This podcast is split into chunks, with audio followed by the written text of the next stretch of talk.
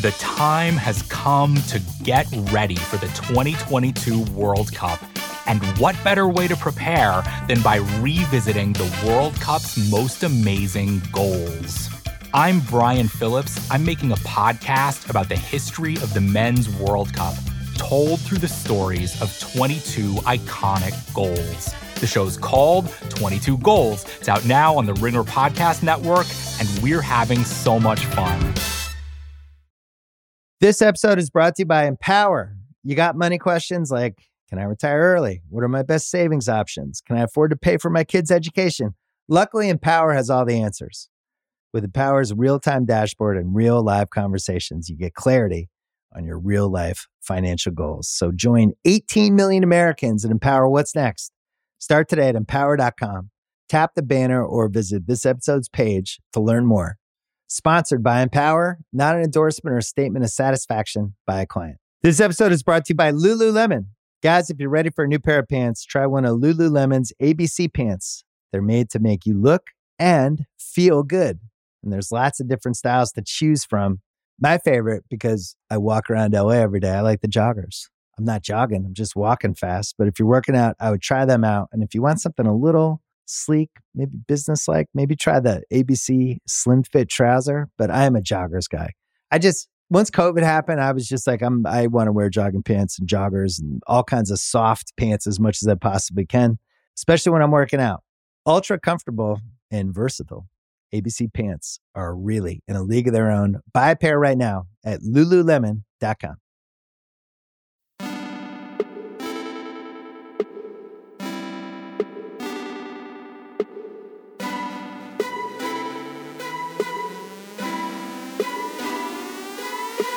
Welcome to the Ringer Fantasy Football Show. My name is Danny Heifetz. I am joined by Danny Kelly and Craig Horlbeck. Sunday of Week 13 is over. It's time to give out some awards. We're going to go based on vibes. The Sunday Night Football game just ended. The Cowboys won 54 to 19. I feel whenever the NFL, like you see 50 in the NFL game, you're like, it's crazy. But did you guys see that Dallas dropped 33 points in the fourth quarter? I literally didn't because I turned off the game when it was 40 to 19 to get ready I- for the show. 33 And they scored point- 14 more points. it, 33 points. It is the second most points in the fourth quarter in the history of the NFL. Wow. Oh, you serious? Yeah. Isn't that crazy? 33 points I mean, in one quarter. 33 Yeah. is an extremely high number. There's only 15 minutes in a quarter. How many did the defense score of those points? Because I was I'm the so- same as Craig. I kind of stopped. I, I tuned out a little bit as the game was just out of hand. Literally, they out- they strip sacked Matt Ryan again to end the game, and they returned it. Why And was they Matt were like, Ryan in the game? I don't know, but they were well. What else is he gonna do? And then they were like, he doesn't have that much going on. And then they they were like, you're down. And then the Cowboys offense went out. They just recovered the fumble, and then they just immediately ran for a touchdown. It was it was wild. Anyway, It was at the point when like Malik Davis was running in 20 yard touchdowns like Tony Pollard. So there you go. Cowboys big winner. I want to get to fantasy defenses and stuff later in the show, but for right now, Craig, who's your first winner of the day other than 54 points for Dallas? Uh, it's Joe Burrow. Joe Cool, Joe Burr. What is his official nickname? Does he have one? Has he officially cemented his nickname or not yet? We- is there it still Burr time? as in like like he's icy cold? I Like, Yeah. feel like Joe Burr. Burrow is a good name, and like nicknames are for people that like don't have good names. Like Joe Montana never had a nickname because like he's Joe Montana. That doesn't Joey require a B. nickname. I kind of like Joey B. But you're not going to call him that. Well, I don't talk to him. like Jerome Bettis was the bust. He was good. You know, Jerome Bettis is a good Four name. syllables though. Four Who's syllables. the best player to have a nickname? Like Saquon. I'm just saying. I think that if your name is three syllables, it's hard to give you a nickname. Perhaps. Anyway, Joe Burrow, Joe Marlborough is Oh, 3 and 0 against the Kansas City Chiefs. 3 and 0. He is the only quarterback to beat Mahomes 3 straight times. He's the only quarterback to be undefeated against Mahomes in multiple games. This is crazy. Like Yeah. I also would like Heifetz, I'm coming right at you. You Oh. and Steven Ruiz, and I I don't know if it was Ben Solak, but a lot of other people were very out on the Bengals this year. And all the norm core fantasy and real football fans, the Bill Simmons types, the like, we we listen to analytics, but it's not our whole life. We were like, why are people like we're overthinking the Bengals thing? The Bengals went to the Super Bowl. Joe Burrow's really fucking good, and the Bengals improve their offensive line. Why are we overthinking this? And what has happened? The Bengals are really fucking good. Well, I mean, honestly, no. I mean, I think that the they're absolutely crushing it. And like, I, I mean, I thought that the Ravens were going to win the division. And the Raven, first of all, we should like have a college football playoff committee because the fact that the Ravens are technically in the lead in the AFC North, even though they won like ten to nine or whatever against uh, The Broncos. the Broncos, and then the Bengals like come out and like kind of wallop the Chiefs. But no, I was completely wrong about the Bengals to begin because I kind of didn't think they could win games like this. They looked like an actual complete ass team. but what do you mean like- you didn't think they could win games like this? They went to the Super Bowl doing that. People thought they, were went to the- lucky though. They they were fucking. I'm sorry. No, no. Two things can be true. they were fucking lucky. They gave up nine sacks in a playoff game and won. Like that's And- ridiculous. And then completely revamped their offensive line. yeah, and it didn't work till the till like two weeks ago. yeah, I was gonna say think- their offensive line hasn't been all that great all year round. It, they, If I- I think they're just like hitting their stride at the right time Yes. again, though. They are yes, that's exactly it. They were hitting their stride again. And again, a lot of what I was worried about with the Bengals was that basically you look at a Super Bowl season backwards sometimes and you're like, honestly, a lot of Super Bowls are just like the two healthiest teams in each conference meet in the Super Bowl. And like I just looked at the Bengals. My thinking coming to the year was Ravens were the least healthy team, Bengals were like the most healthy team in the AFC. What if that doesn't happen again? A lot of that did play out. Like they have injuries. Ja'Marr Chase has a hip injury, all this. What's impressive is they're overcoming it. What's impressive is that Joe Mixon's out with a concussion for two weeks. And then Samaje Perine, just like actually like checking down to Samaje Perine was like essential for the Bengals in this game. It is like it is he there was one play where I remember thinking like the Bengals have so many things. Like obviously get the ball to Ja'Marr Chase in third and seven or whatever. But when there's a third and seven where like Joe Burrow checked it down to Perine and there were three Chiefs defenders at the sticks and Samaje kind of ran at them and then like dove, really kind of dove, like he got down and like extended all the way and he got every inch of it. And I just remember thinking like they don't have all those little ways to win. It was kind of like they were chucking it up, like Ho Ja'Marr Chase like breaks some tackles and stuff. And now it's that that they can play run defense. They like they can run the ball, like they're running more up the middle, and they Yeah. yeah, their power game is there. They can do.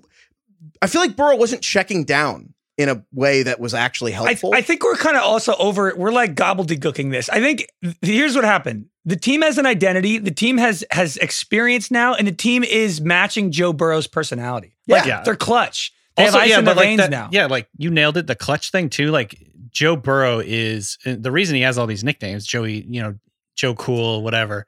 All these things like that play, the the play that basically sealed the game for the Bengals. It was I think third and 10, third and eleven. Um, and it to me, I was like watching the game. I was watching multiple games at a time, so I didn't have the sound on for the Bengals. I thought at one point they called the play dead because he had like two guys rushing at him with no one blocking him. And I and was he like, just wasn't moving. and he just like didn't care. He just threw the ball, Yeah. and I was like, "Wait, that wasn't a dead play." I thought that was. I thought they'd called it Hmm. dead because no one was blocking these guys. Um, and he just like without, you know, just like not phased whatsoever, just a laser to Tee Higgins. I think over the middle of the field to like get a first down, seal the game. Then they kneeled it out from there. And to me, that's just like so. It's just emblematic of kind of like who Joe Burrow is and who this team. The identity they have, they're just they have so much swag going in there. And now, you know, obviously they've beaten the Chiefs three times in a row. like they've assumed the personality of Burrow now. Like I don't know. They're not afraid of anything. No, and, and uh, to your point, Craig, what's what's that Twitter joke where it's like I'm not wrong, I'm not wrong as you slowly shrink into a corn cob, and I know I'm at risk of being like I'm not wrong, I'm not wrong. Basically, I think that sometimes when remember first of all, remember how bad the Bengals were like 14 months ago, and how the whole thing was, oh my god, like we hope they don't get Joe Burrow hurt. And I kind of was like, look, I know last year was like cool, but they won't do that again. I think it's such a on the nose metaphor that the score was literally the same as the AFC Championship game. They Oh, just yeah. did it again. It was 27 to 24. Like it's Mhm. just so funny where you come back and you're like, ah, it can't happen. It's like, yeah. They're just they I think the, they just looked better. And also they were dropping eight into coverage again, and it flummoxed Mahomes again, which was also wild. How they had a year to get ready for that. How is that still a problem for the guy? They still got Joe Burrow. They still got two elite receivers. It was no, but yeah, shout out to Burrow. Um, RIP to Steven and I. I didn't want. I'm not. I didn't mean to. Like I'm not actually. Well, no, to be clear, we still said we'd made the playoffs. I just said I didn't think they'd win the division. And they are technically not winning the division. Do not try and get off on a technicality here. You guys No, did no, not no. think the Bengals Uh, were going to be what a, I'm saying. a, a solid what- team. All I ask you, who's who's winning the AFC North? okay, right now it's the. Bengals. All right. Who all is more impressive today, really? The Ravens or the Bengals? Uh, speaking of impressive, dude, Jalen Hurts, but like not just Jalen Hurts, Jalen Hurts in the first half. Because you know what? I think we overrate sometimes, you know, fantasy points and them being scored. underrate when they're scored Hmm. because when the, like your player's scoring in the fourth quarter, yeah. yeah, it's like you know what's the best thing ever when your player's good immediately, and Jalen Hurts is just good. It's all You know, gravy from there. Yes. how much less stressful is your life? Your whole, eh, eh, like, I'm not to be dramatic. It kind of changes your whole Sunday. Uh, Totally. 100%. yes. Like, I mean, I completely agree. Like, It's like when, so this is, a, of course, a terribly ho- Homer thing to say, but like it reminds me of the Seahawks Super Bowl when they just absolutely annihilated the Broncos. I enjoyed the fuck out of that game. Number one, because they won, but number two, it was a fucking blowout and I could just have fun the whole time. I didn't have to really worry about them like losing at the end or whatever. It's just, this is so much fun. That's, that's like what happens when you get up big early or like you have several guys that go off in the first half. You're like, everything after this is just house money. I, I like, I'm good. Because let's be honest, like most of how we base our feelings on a player's performance is whether or not they reach the Yahoo projection. And there is no Right. better feeling than your quarterback hitting the Yahoo projection at halftime. Everything Uh, is just gravy at that point. And so on that note, Jalen Hurts, 25 fantasy points today at halftime. Like Love he it. had It's three beautiful. touchdowns. Last week, he had like that again at halftime. Last week he had 120 rushing yards, like three minutes into the second quarter. Isn't this the opposite of last year too? Because last year he was the garbage time, or I don't know about garbage time, but he in the fourth quarter he was like racking up tons and tons of points. Now you like yes. you're like lighting a cigarette at halftime, hanging out. Dude, Jalen Hurts hasn't even played in the single digits of the fourth quarter a minute. Also, by the way, so on the whole season, all the quarters, all the games, Jalen Hurts is just straight up the number one quarterback in fantasy. Just in the first half, only six quarterbacks have more fantasy points than Jalen Hurts. That's crazy. Just in the first half. The the Eagles are are the team in the especially in the NFC that like they can just look like a total buzzsaw at any given time. Like they just look so freaking good sometimes. Unbelievable. I think it's fun that Jalen, like, it makes you calm when he's up, but also Jalen Hurts is like the most calm quarterback. And so oh, yeah, his demeanor. make, he makes Yeah. you into him, which is nice. But the Eagles are a buzzsaw. And then it started with AJ Brown, who had the revenge game against the Titans. Mhm. So Titans traded AJ Brown to the Eagles during the NFL draft. Today, AJ Brown, eight catches, 119 yards, two touchdowns. He had twice as many catches and three times as many yards as the entire Titans receiving core combined. Like all Heifetz of their wide receivers. stats like this. Heifetz loves these type of stats. I do. It's funny. You'd be great on sports science. You really would. You like these like random comparison stats. It's not random. It's they gave it. That's not. Don't even get me started. Anyway, all the guys who were traded did well. The AJ. I'm just saying. Everybody who was traded did well. AJ Brown did like, sports science. I thought that was good. He's got twice as many catches. No, no, no. It's always fun, but like th- that has nothing to do with like like I don't know. I you always do stuff like that where it's like Jalen Hurts in the first half had more points than all four Cowboys running backs, and it's like, all right, that's Well, fun, I guess. one team traded him to the other team, and then against the t- whatever. You're right, but that wasn't one of them. Fine. You know what? I, you know what's one cool thing about AJ Brown? So Jaylen Waddle has my favorite touchdown dance. He literally does the waddle. AJ. Brown, a couple other guys do this too. He does the too small. yes.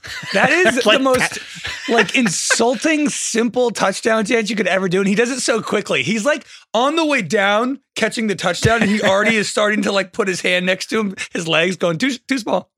It's the best. and also, remember when he did the little finger point of the like? Oh yeah. That was really good. Doesn't it count like the numbers of guys that Yeah. are like around him or whatever? Yeah. Well, because he was like double or triple teamed, and they all fell down. So He was, like, disrespectful. one, two, I love it. So good. I love too small. So other people who were traded and then did really well.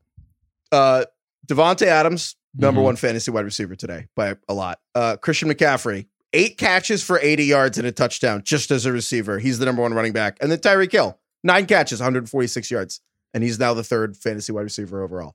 Yeah. Three out of the top four were traded in the offseason. Crazy. Love it. Wild. Speaking of Davante Adams, I feel like just so like Craig, you were just mentioning AJ Brown. Like AJ Brown to me is just like he overpowers people with his size, his speed combination. Like he's just stronger and bigger than like the guys trying to guard him. When I'm watching Davante Adams, I mean, it's not like he's a small player, but he sort of lives in, I guess, like the Da- DeAndre Hopkins zone where it's like, how is this guy open every fucking play? How is he catching every pass? He's not like the fastest guy on the field. He's not the biggest guy. He's not small, but he's not the biggest guy on the field. Um, but yet he just like dominates every freaking play. Like to me, it's just like he's he's got that knack. He's just so good. He's just so good at getting open. So his footwork is immaculate. Um, and I think the he also kind of exists in this plane where he just psychs people out before they even like start to play, kind of deal. Yes, yes. You know what I mean? Like he just knows, like they just know he's gonna win for whatever reason. The the real answer is I think Davante Adams is like the smartest wide receiver because Yeah. like you're right, he doesn't have like the physical skill set. It's he has or whatever you want to call it, fundamentals. There's a really good ESPN profile of him, um, like Tim Keown, where he like explains his routes and he's talked to Mays about Mhm. uh, how he runs his routes and stuff, and Mirin Fader at the ringer. But basically, he I, you really think of him like a like a point guard or a shooting Right. guard. I don't. I, I'm bad on the NBA these days, Craig. But who's like the best person at just getting to the rim? Is it Steph? Steph is Steph around the rim this season. He has his highest shooting percentage around the rim as Nikola Jokic. Steph Curry. That's- I that's like loading crazy. up Craig to talk about the the Warriors. every I, once in I a can talk for hours. yeah, but but it's true. It's the same thing where it's just like It's like his body control and his his brains knowing where to go and how to contort his body. Yeah, it is similar. But it, but it's Yeah. also like they can't like an NBA player kind of can't explain to you what they were thinking when they make a move. Like when they do all this stuff, it's just like you read and react and instinct, and you have ideas going into it. That it- Devon, like the release off the line of scrimmage, that's Davante Adams' superpower. He's just better at that than everyone, but it's all happening within a second. he attacks your leverage and like gets you off balance, and then he just absolutely annihilates you. It's just so it's cool to watch. But you're so right, DK. Like DeAndre Hopkins is a great comp because if somebody asked me why is Tyreek Hill so good, I'd say, well, he's the fastest player in the league. Right. Why is Justin Jefferson's so good? I'm like, well, he's so quick and can get in and out of routes, and he's so electric.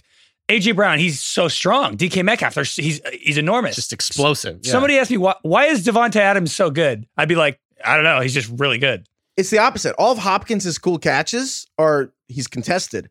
Adams is Davante's always open. But I'm not. ta- well, I, I but I understand what DK is saying because there is no one thing that I think of when I when I talk about Davante Adams or DeAndre Hopkins. They're both just kind of good. It's like it's why both of the their ball. games are gonna, at least in theory, I think, gonna last. They're gonna like last longer into their careers. Like they're gonna still be good 33, 34 years old, I think, just because they are so good. Yeah. If I asked you if it's just off the top of your head, how how big is DeAndre Hopkins?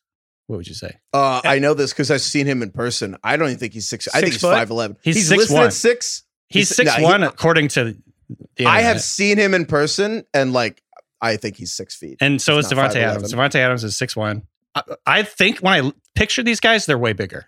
Yeah, I thought Davante was like six three. All right, losers. Quarterbacks and injuries. Today was a really tough day out there. Uh, and Heifetz, your your turf thing was a factor today. Trevor Lawrence went down, looked bad on turf. I I thought he tore his ACL or tore his MCL or Yeah. something. Of course, and with our our theory that we live off of, if it looks bad, it's fine, and if it looks fine, it's bad. Looked really bad, came Looked back and played in the second half. Don't know why they were down like twenty to the Lions, but he came back and played. Lamar Lamar hurt his knee, ruled out for the game. Says he's going to be out days or weeks. So essentially, we have no idea. Big. Thanks, Harbaugh. And then Jimmy G. This is so brutal for the Niners, man. I know. The Niners are good. Jimmy G broke his foot. He's likely out for the year. They have Brock Purdy, who came in and did a good job and won the game. DK, who's Brock Purdy? I uh, don't really know. He was Mr. Irrelevant in the draft. He was the last guy taken in the draft. Um, past that, not not much. I didn't study him to be honest. I mean, Shanahan is really good at making mediocre quarterbacks work in the system. You know, the fun, one of my favorite stats that Heifetz has ever given is that the most passing yards in the first 16 games of their career. Number Right. one is Yeah. Mahomes. Number two is Nick Mullens. But then it's like Romo, Kurt Warner, Andrew Luck, just all these like incredible people.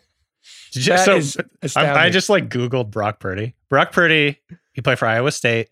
He uh, Oh. he has a sibling named Chubba or Chubba. I'm not sure. Chubba Purdy and and Brock Purdy. What a it's an all name team here. Speaking of names, It's not exactly a, a Cloyce box. It's no, Cloyce it's not Purdy, Cloyce but- box, but it's like up there.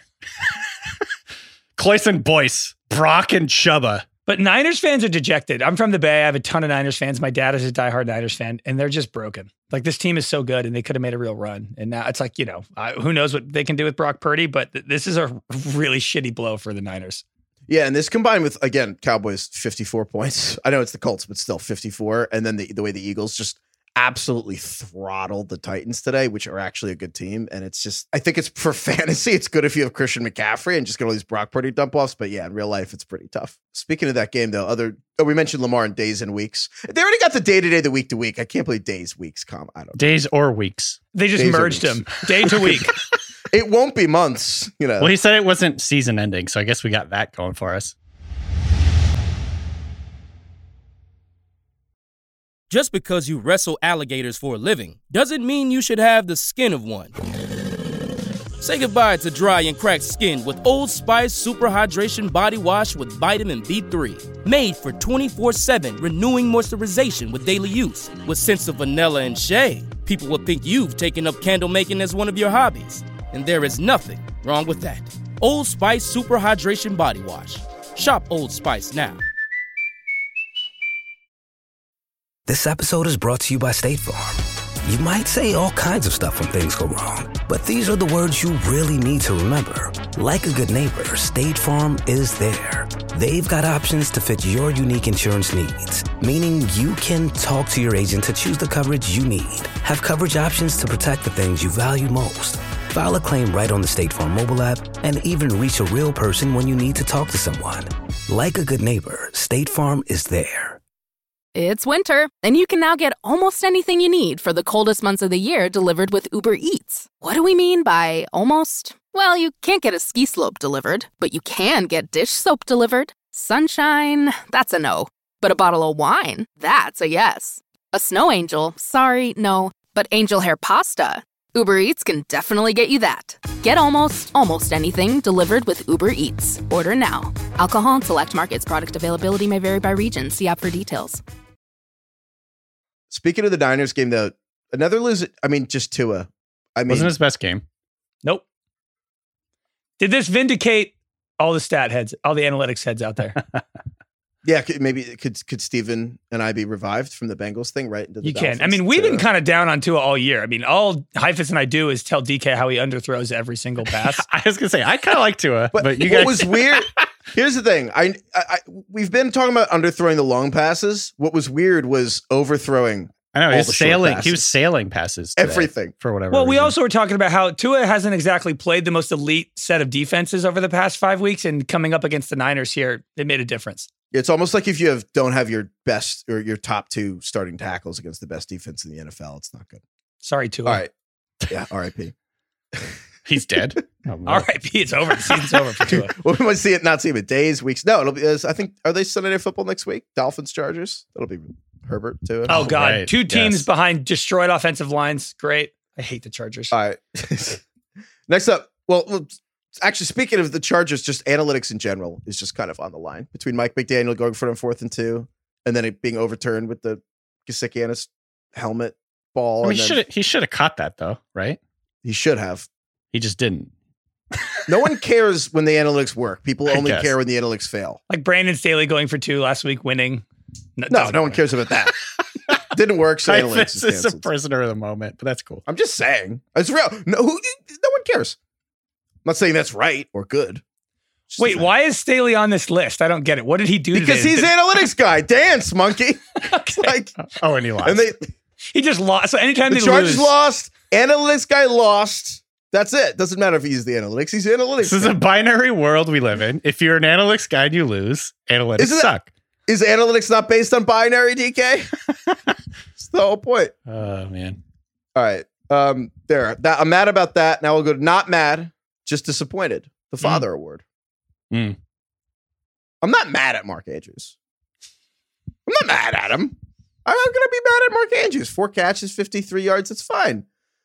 I'm just disappointed because since week seven, Mark Andrews has fewer fantasy points than Kyle Pitts. Oh, holy Oh. crap!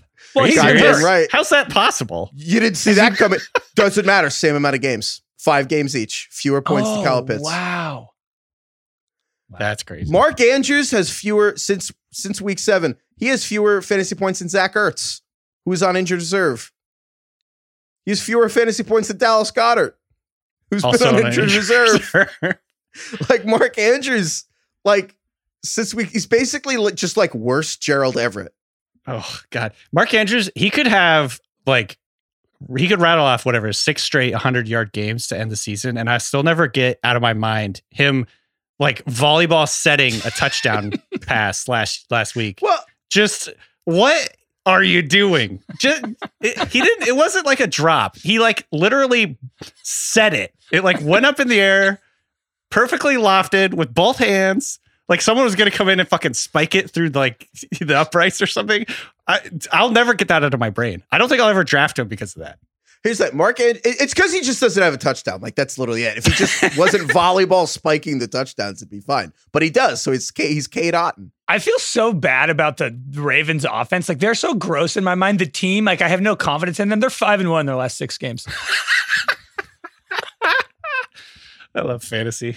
It just poisons our brains. See, that's why I'm out on the Bengals. Bengals, dude, come on. Ravens are the Ravens, the first place team in the AFC North. Did you guys? Yeah, six or five and one last six games. Greg Roman came out this weekend or whatever. I forget, like a couple days ago, that uh, he's interviewing, potentially interviewing for the Stanford head coaching job, and everyone is just rejoicing about this. Like, get, get him the fuck out of the NFL. We don't want him around Lamar. Like all all the fantasy people are like, get him out of here. They've like never won less than 12 games with him and Lamar. Get him the fuck out of here. Oh. Uh, speaking of disappointing tight ends, I want to throw another name on the pile here. J- uh, George Kittle. I could never be mad at George Kittle. The way he plays is just awesome. Like he go- he runs through people's faces. Um, you know, he just is a really fun player to watch. But he has two. He had two catches for 22 yards today. The 49ers threw the ball 41 times. Two catches. You're not going to see the 49ers throw 41 times all that often. I feel like. My girlfriend needed George Kittle to score today, and, and she just kind of turned to me and was like, Why don't they throw the ball to George Kittle? And I was like, Ah, what? Uh, hmm. It's a great question. I, I don't know. Excellent query. I don't know the answer to that. Um, Couldn't tell you. Here's his last four weeks in a half PPR. This week, 3.2. The week before, 4.1. The week before that, 22.4. That was fun. The week before that, 2.6. Do you want to know the most annoying part about those numbers? So 3, 4, 22, 2. He's the tight end four in that stretch. The tight end situ- the, the tight end position is just a like I know that I've probably said this over the years a bunch of times. It's a wasteland. It sucks worse than ever before. I feel like right now. Niners are 4 0 in that stretch.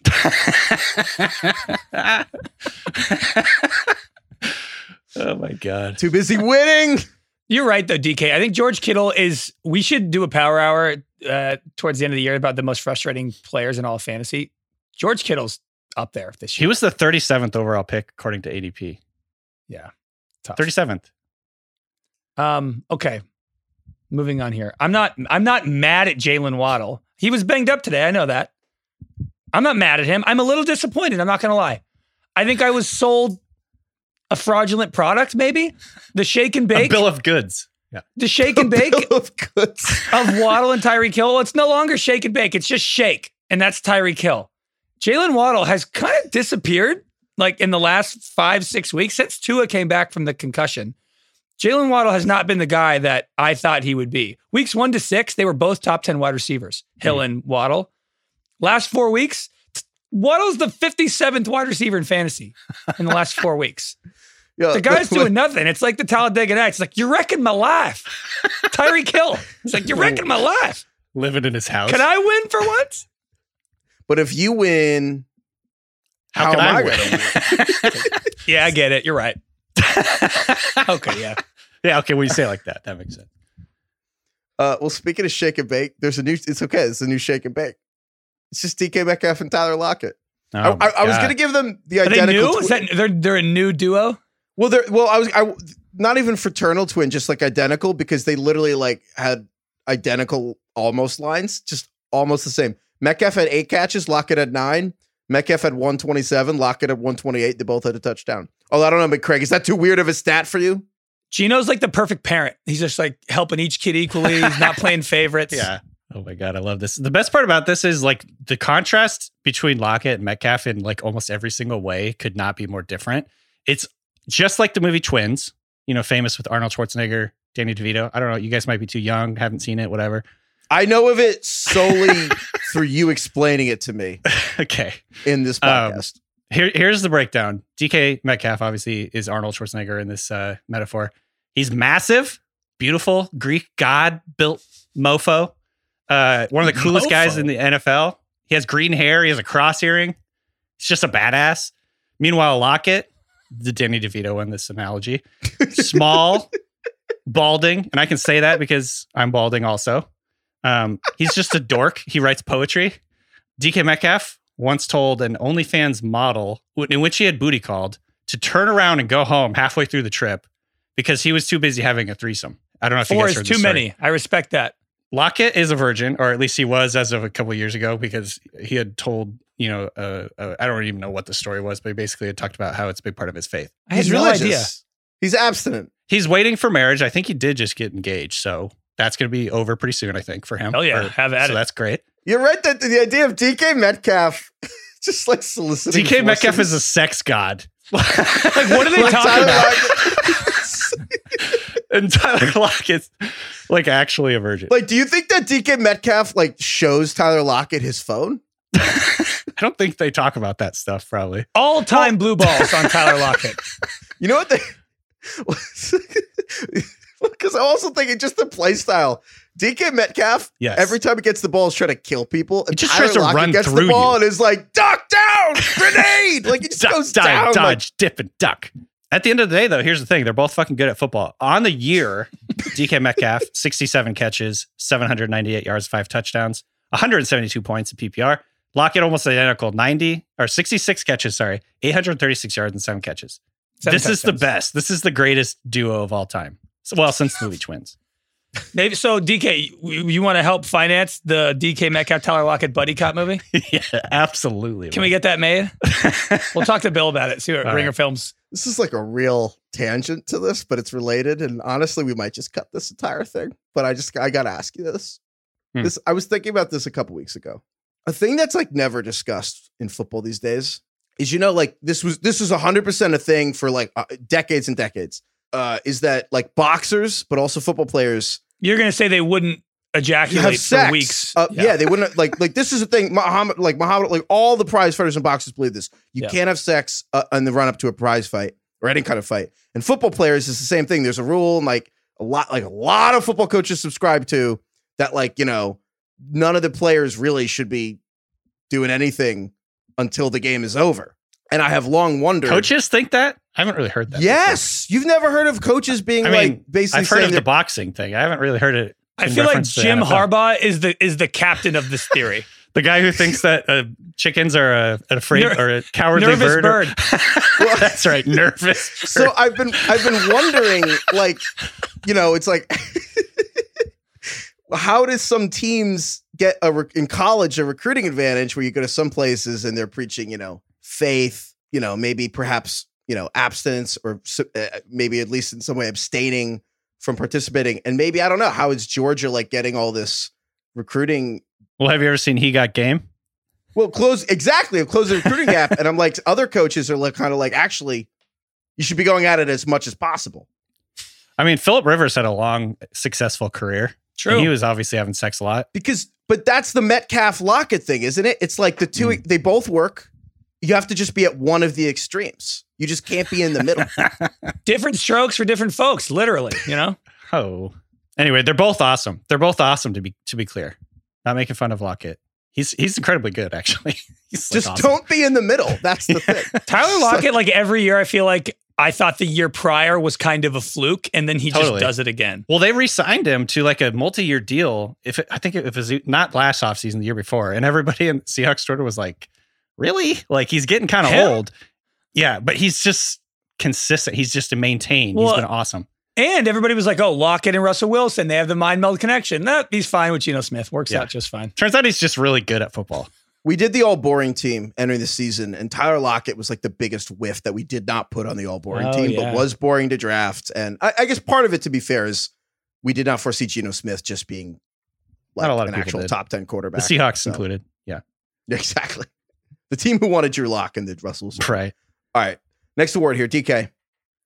Uh, all right. This is the Finding Money in the Venmo account award, which was previously known as the Finding Money in the Couch Cushions award, but we modernized it because people don't really carry cash anymore. Now you're just like, you go out to dinner and you're like, hey, someone, you will you Venmo me for the dinner? I'll just buy this or whatever. And then you go in there and you have a hundred bucks in your Venmo account. It's the best day ever. Mhm. That's the equivalent of what rookie receivers are going to give us during, down the stretch. They're already doing it. Christian Watson for the Packers. This guy, that guy. what the hell's this guy's deal? Every time he touches the ball, it's a freaking touchdown. He all he does is score touchdowns. He has eight touchdowns in his last 17 touches. Uh, Garrett Wilson, I think, is a certified baller.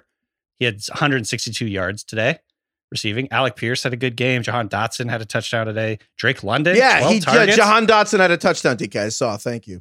It was sweet. Spin Yeah. move, minute left. Ooh, that was a really good move. Yeah. Uh, even Treylon Burks had a touchdown. Unfortunately, he got hit really hard and left with a concussion. But like, the bottom line is what we've been telling you guys for last like couple weeks is that rookies, their production just absolutely explodes typically in the second half of the year. It's just for whatever reason, going back last 12, 13 years, um, you can look at the numbers. It's like 50% more production in the second half of the year for rookie receivers. So, um, just another good day for the rookie receivers. I want to point that out. Dude, Christian Watson is having like a Robert Tonyan level year. What's up with these guys on the Packers having incredibly efficient touchdown heavy seasons? maybe it it's Aaron Aaron Rodgers, I guess? Yeah. Yes, probably. Probably like that Craig solved that. Yeah, but what but quick. what he's doing is pretty damn impressive too. Like he, I, you guys remember a couple weeks ago, I compared him to uh, DK Metcalf, like stylistically a little bit, just because he's so explosively fast. and he has all the threesomes. right, that too. Um, Yeah. But man, he, like he just runs away from people. He had he had like a forty five yard touchdown run today.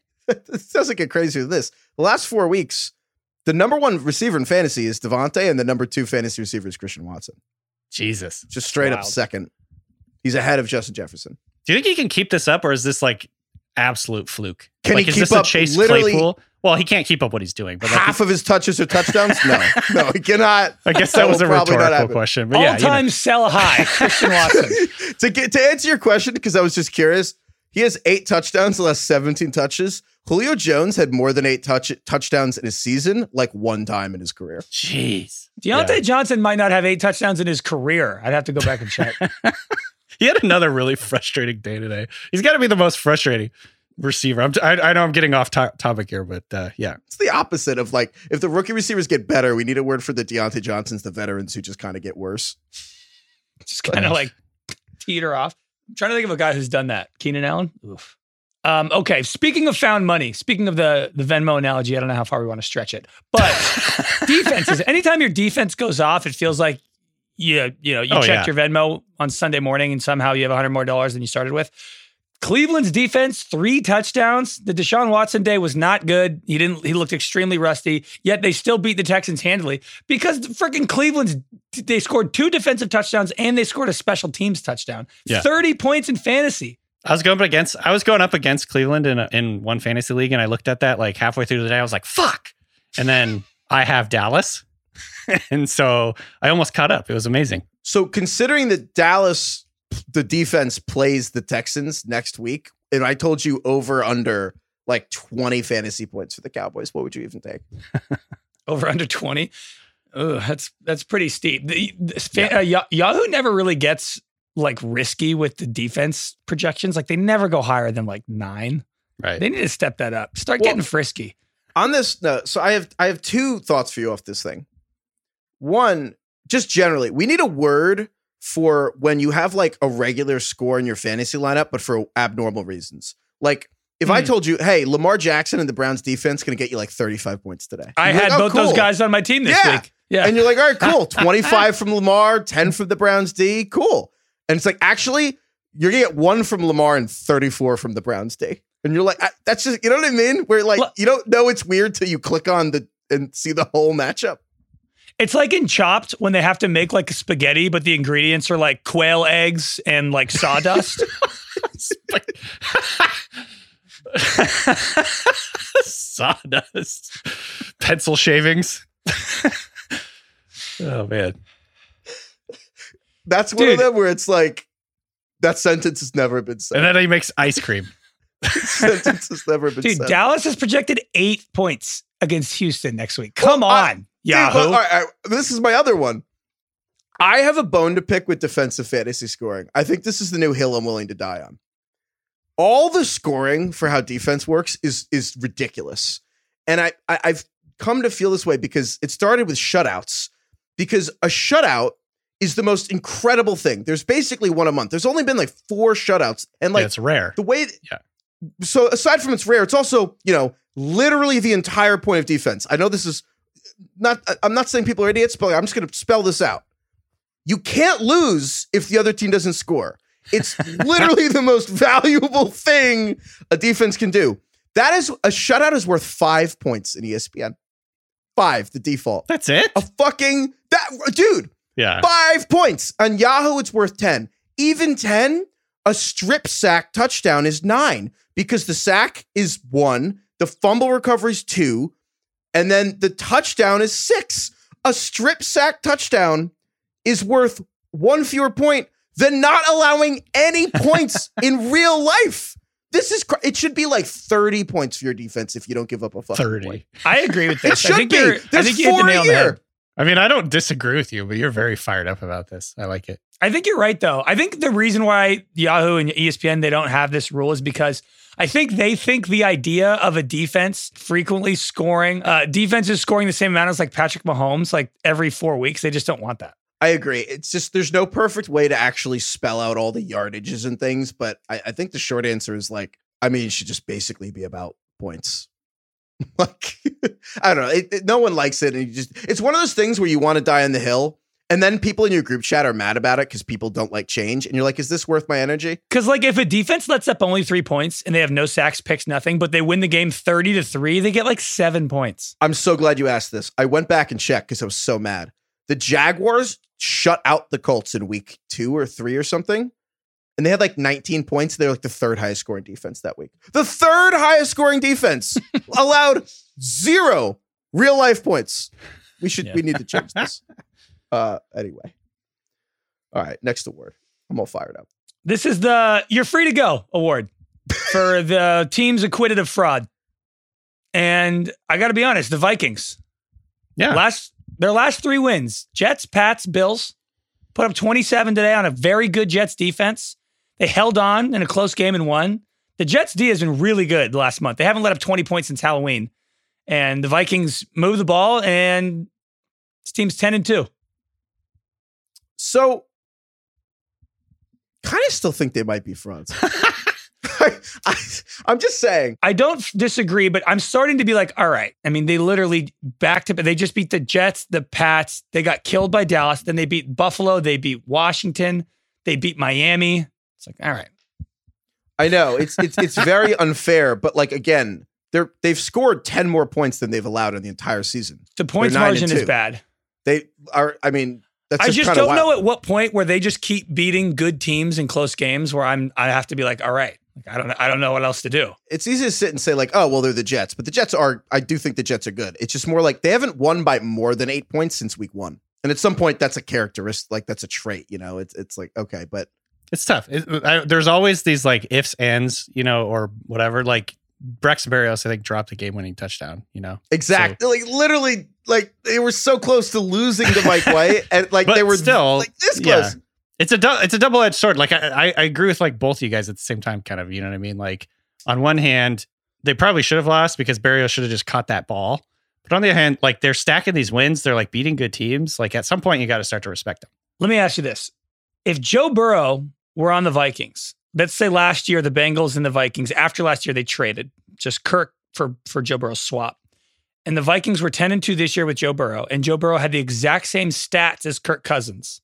Would we feel the exact same way about the Vikings as we do right now? Or would we think they are way better because Well- Joe Burrow is their quarterback? No, they're better because Joe Burrow has the clutch gene, whereas Kirk Cousins, you know, he, you know, he's. I mean, he, But yeah, same he's- stats, same record. I'm saying if it was the same thing, just the guy who happens to be wearing the quarterback jersey just isn't Right, as right, lame as Kirk Cousins. I think it's because their identity is so lame. Yeah, it's because when the Vikings are nine and two in all like one score games, it's because well, it's the randomness of a small sample that will eventually even out because we're not going to attribute grittiness to Kirk Cousins, but we like Joe Burrow and he's cool, and so we will give him the benefit of the doubt because he's just a winner Yeah. and we like him.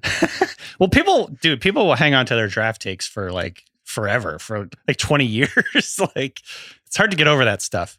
But it's also just because we've watched the games and like, you know what I mean? I, I, I see what you're saying. I think you know what actually gives me more conf. uh, Again, if you're a Vikings fan, you're mad. I'm like half kidding. Like the Vikings, I'm, I'm a Giants fan. Like they got to seven and two or whatever by just winning games they shouldn't have won. I think that what gives me more confidence. I don't think I would actually even be willing to say or make any of the fraud jokes if each of the last two years we'd not seen a team start like this just collapse in the playoffs. The Titans in the, like last year Steelers. were the number one seed, yes, and then the Steelers started 11, and 0 and They like, lost by sucked. what, 57 to the Browns in the playoffs that year? it's- Without Stefanski's best Without game as their coach, coach. was- yeah, so it's like in COVID, like in his basement. The Vikings are better than those teams, but we just saw it twice. That kind of it's it's fresher in my mind, I guess. I think it has everything to do with Kirk Cousins. I really do. Well, yeah. Speaking of the Giants, hi Fitz, you just mentioned them. I'm going to do the Kissing Your Sister Award for the Giants and Commanders. Their pivotal first matchup was a tie. Like, look, I know that we've gone, we've talked about the tie thing before. Like, no, I think American really likes the fact that you can tie. Uh, Except that England game. it's this is just ridiculous, though. Why? Why do we have ties? We can't have ties. Ties are stupid. This is What's the the. Ted Lasso quote? If God wanted ties, then He she wouldn't have invented, numbers. numbers. Who so in this tie, Heifetz, who is the who is USA and who is England in this tie? Who who left feeling no, good? Uh, no, no. It's uh, there's no England. Like if if the Giants tied like the Cowboys, that would be like USA England. I think. But if who this is- who like who did either team leave this game satisfied or were they both disappointed? maybe I'm just more of a pessimist. I think the Giants are the America and Washington's the England in this scenario because Giants fans are going to be salty that Darius Slayton had a drop really late in the game, which I actually would say it was a drop, but also Daniel Jones like of underthrew him by like eight yards and put it on the wrong shoulder. And then their center, uh, Jon Feliciano, one of their offensive linemen, had like a taunting penalty that like pushed them out of field goal range at like the worst possible moment.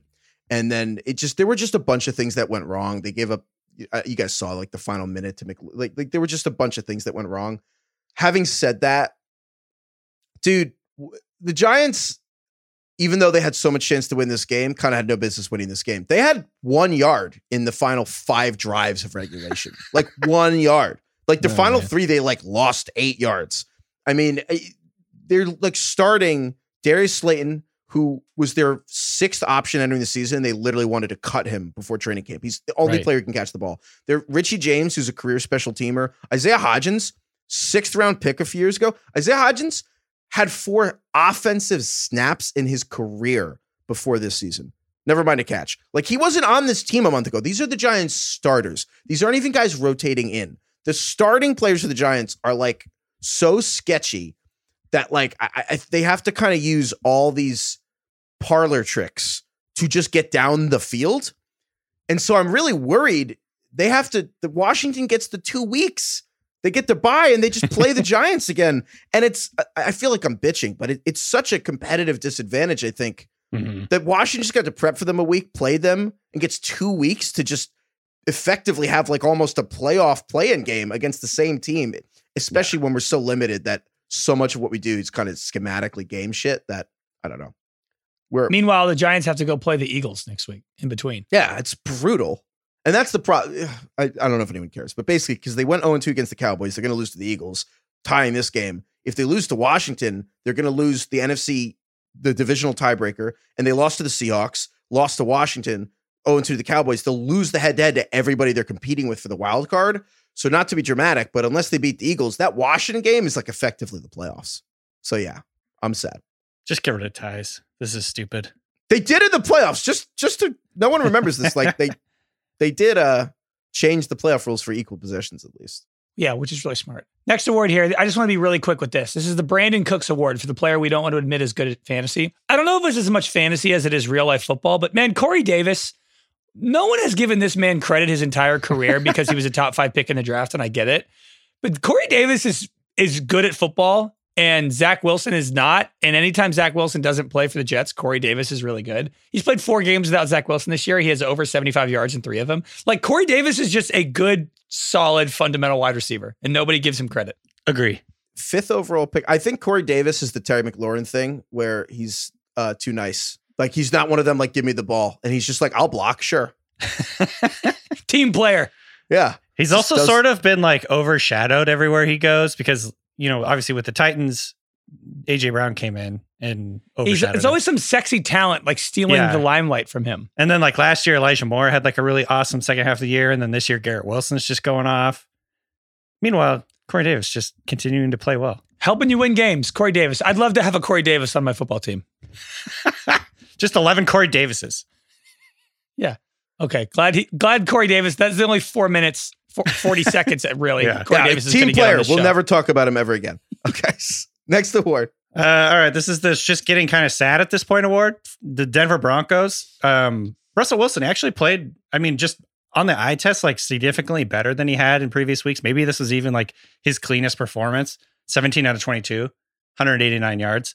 Uh, he scored nine fantasy points and his team scored nine points. Their average points per game went down in this game, which is hard to like hard to comprehend that considering they're like the worst scoring team in the NFL. Yeah. The, the- what is, what is what do we do with this Broncos team? I just like it's almost like sad at this point. They're at the point now where if they score nine points a game, their average points per game will go up. Well, the dude, I, I was again. I, I I keep saying this, but I, I the Broncos. DK gave me so much shit and the Giants so much shit last year because he was like, "Well, the point of the football is to score touchdowns. And the Giants can't." The Giants had 19 touchdowns at this point last year. The Broncos have 14. The Broncos are five. To, like that's a large gap. And again, there's only in, in Craig and I's entire lives, there have only been five teams with fewer touchdowns through like 12 games. I was gonna say this Their is like entire getting, lives. This is getting into historically bad territory. But they're all like historic draft busts in their rookie year. It's like Jamarcus Right. Russell and like Blaine Gabbert and like teams that were like, wow, what a huge mistake we made.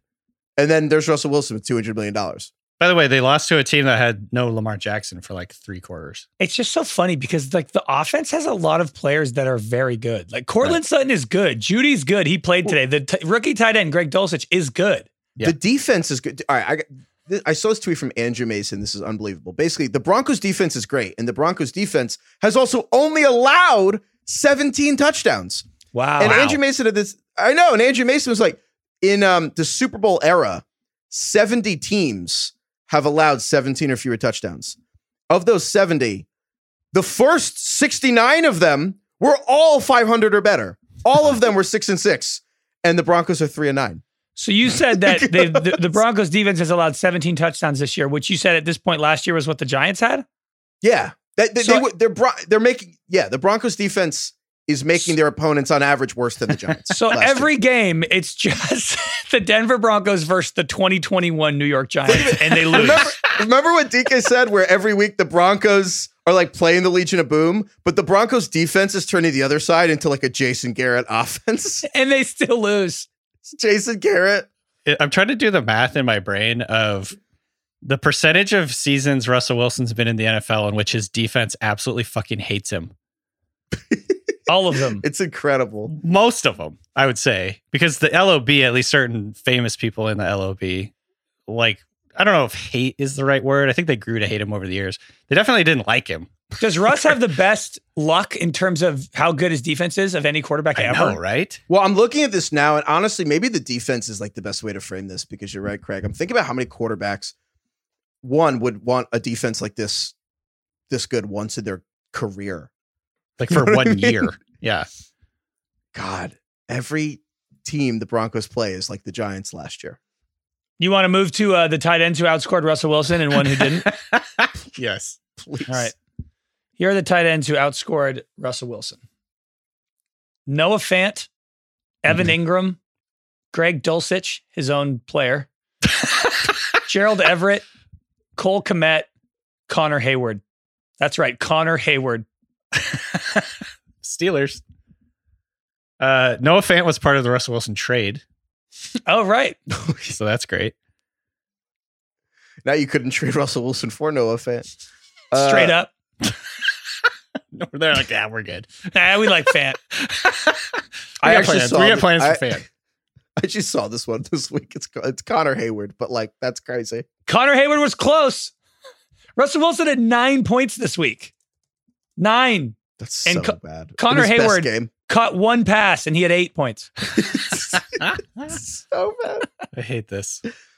Also, I I I know the Connor Heyward thing because I was looking at. it. I couldn't believe that only four tight ends even caught a touchdown this week, which is insane. Because I feel like there's at least four every week that we've never heard of. It was humbling. Every week you try to stream, and we're just like, we hope, you know, your tight end just catches a touchdown. Like, well, four caught a touchdown this week. Period. There's a there's a mini Christian Watson on the loose, and it's MyCole Pruitt, the tight end for the Falcons. He has seven catches this year, and three of them are touchdowns. so oh my god. You know who's so sad? While we're here, Hmm. Broncos get all the the hate.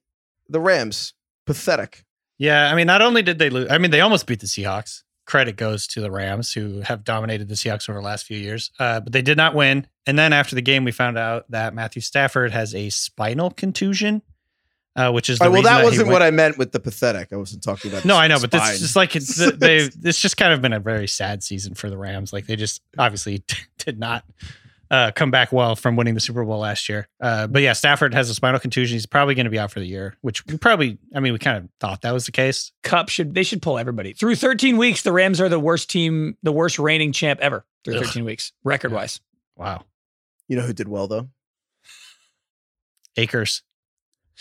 Yeah. So can we have this award that you, you don't make me look at it? You can't make me look at this stat line. Cam Akers had two touchdowns today. He was the RB five. That was before Sunday No, Night Football. This And needs to be the I, I, I'm getting gaslit award. This did not happen. You have to tape my eyes open for me to look at this stat line. I refuse to see it, acknowledge it, nothing. He's the fifth best running back in fantasy today. This is misinformation. The Seahawks defense, I'm telling you, it's not good. It is not good. It made this run game look pretty solid. It made John Wolford look like a freaking like all pro. Yeah, they're not good. Makers like tried desperately to quit football like a month and a half ago, and the Rams were like, "Yo, you have to play. We we got no one else." Dude, the Seahawks like took the lead with I don't even know, it was like 20 something seconds left. And I was legitimately pretty worried that John Wolford was gonna lead them on a like game winning touch or game winning drive. I was like, their defense can't do a shit. John Wolford had 178 yards and two picks, and they almost won. Is that really a stat line? Yes. It felt so much worse. It felt Geno so much like he was so much better. Had nearly 400 yards and three touchdowns, and it was like a tight game. I'm shocked that that's his stat line because I felt like they kept giving up big plays to him. Yeah, That's that's, that's the. NFL, baby. Every week I track how many quarterbacks can't throw for 200 yards. It was 12 this week, by the way. 12 quarterbacks didn't throw But for what's 200 the yards. record of those twelve? Pull They're up the always twelve right like now. five and six. It's always around 500. D- Dak Prescott threw for 170. But that, they You know, won, and they scored I like know, 50 points. 54 points. I'm just 'Cause saying. they won, I, and they were I'm not running the happy. ball. I'm not happy in this new world we're living in. Tyler Huntley, 107, 187. They won. Won the game. Kirk Cousins, 173. They won. yeah, Sick of it. Sick of it. Rodgers, 182. They won. I hate it. Kenny Pickett, 197. They won. honestly, the problem is throwing. Yeah, it is. I'm also I, I'm looking. I want to do burn book, and I was just realizing Cam Akers was the first person we burned this season. now he's back. Can we do back. Kittle? Should we do George Kittle? Oh, you want to burn George Kittle? Dude, the last four weeks, he's Yeah. torched you. Tight end four. I mean, it, listen, if he outsco- if, if he's been outscored by Kyle Pitts, who is like the captain of the burn book, we Yeah. have to burn George Kittle. You're still going to play George Kittle though, right? Well, tight end. you literally have to because with the there's six teams up by next week, and so like I think the best tight end available is like MyCole Pruitt. basically it's co- toss up really. Check if if Connor Heyward or Michael Pruitt are available. You're obviously starting them over them over George Kittle. But if not, I guess you're stuck with Kittle. I think we burned him. I don't know what you guys. I wanted to burn D'Andre Swift, and then he actually had a good day. He And, looked like, yeah, fantastic today. I think He's I- back. I- yeah, DK, do you have anyone better than George Kittle for burn book? Uh no, Kittle's a good one. Kittle, I have Wow. like the the the gap between like my confidence in him as a player and my confidence in him in my lineup is maybe bigger than any player. Like I just All don't right. trust him. George Kittle, welcome to the burn book. It's what you get for leading your team to victory over and over again. four and zero. Last four games. Four and zero, last four games. We don't care. oh my god. We truly don't care at all. Stop blocking for your team, George Kittle. Run routes, catch passes. It's the Corey Davis problem. Team player. Got to be more selfish. All right. Thank you, DK. Thank you, Craig. Thank you to Kai for production help. Thank you, Lauren. Lord. Thank you, Bob Dylan. Oh, damn. Wow. Pull out the big guns. Yeah, that's such a big gun. You've been You guys have heard of him. That's great. Barely. Nice. Bobby D's getting up there, 81 years old. He's 81. Dude, he's still cranking out music. They Wow. all are. Like Mick Jagger performs. Paul McCartney still makes music. Elton John's had like 20 Well- farewell tours. a lot of yeah, a lot of them are a lot of them old people are like on their last tour, but like, Them and it's old like it's not their last tour, but like it might be. Like Springsteen's doing the big one, Elton John. Elton John's been doing farewell tours for like 10 years. Gets butts and seats, Craig. Estate planning. Dude, I went to Elton John in September. Saw him Yeah. in Pittsburgh. Saw Billy Joel, Just got my mom Springsteen tickets for her for Christmas gift. Is Elton John doing like just tour after tour as he's like well into his 70s and Mick Jagger? Is that like the same as like Harrison Ford just doing Indiana Jones 5 when he's 80? I think it's like Jerry Rice putting up like an 1100 yard season at like 41 years old for the Raiders just because he Like, can. Is it different for musicians than it is for actors? Because like some actors, like when Robert De Niro's in like some stupid comedy with like Andy Samberg, and you're like, De Niro, what are we doing here? you're in Naughty Boy or whatever that movie was. Like he was in some ridiculous comedy with like Zac Efron, I remember that. Grandpa, Dirty Grandpa, I think it was called. Did you see that? No, I didn't see that. Is there a musical version of that or no? If you just keep playing the hits until you're 90, it, it's not. That's you're not a good nailing it in. question because Well, they always have the hits though. You know, they could always play those at that concert. But like Harrison Ford doing Indiana Jones 5, people I feel like malign that, but they don't malign Elton John going on tour. Yeah. It's because the product is worse. Uh, like Elton John is singing the same great songs, even if he sounds Right. a little worse. That's what I'm saying, Indiana yeah. Jones 5 is going to be bad. I, every time you mention Harrison Ford, I just think of all the times he's been like gotten in trouble for like Nearly flying his- crashing his plane.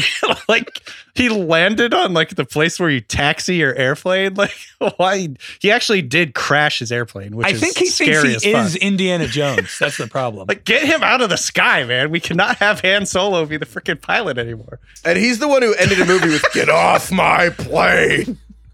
It's like, buddy, I can tell you the odds of of if you keep flying. I can tell you the odds of you surviving are not that high. Like Harrison, chill. You're so rich. Chill out, man. Just hang out. All right, goodbye, everyone. But not you, Harrison Ford.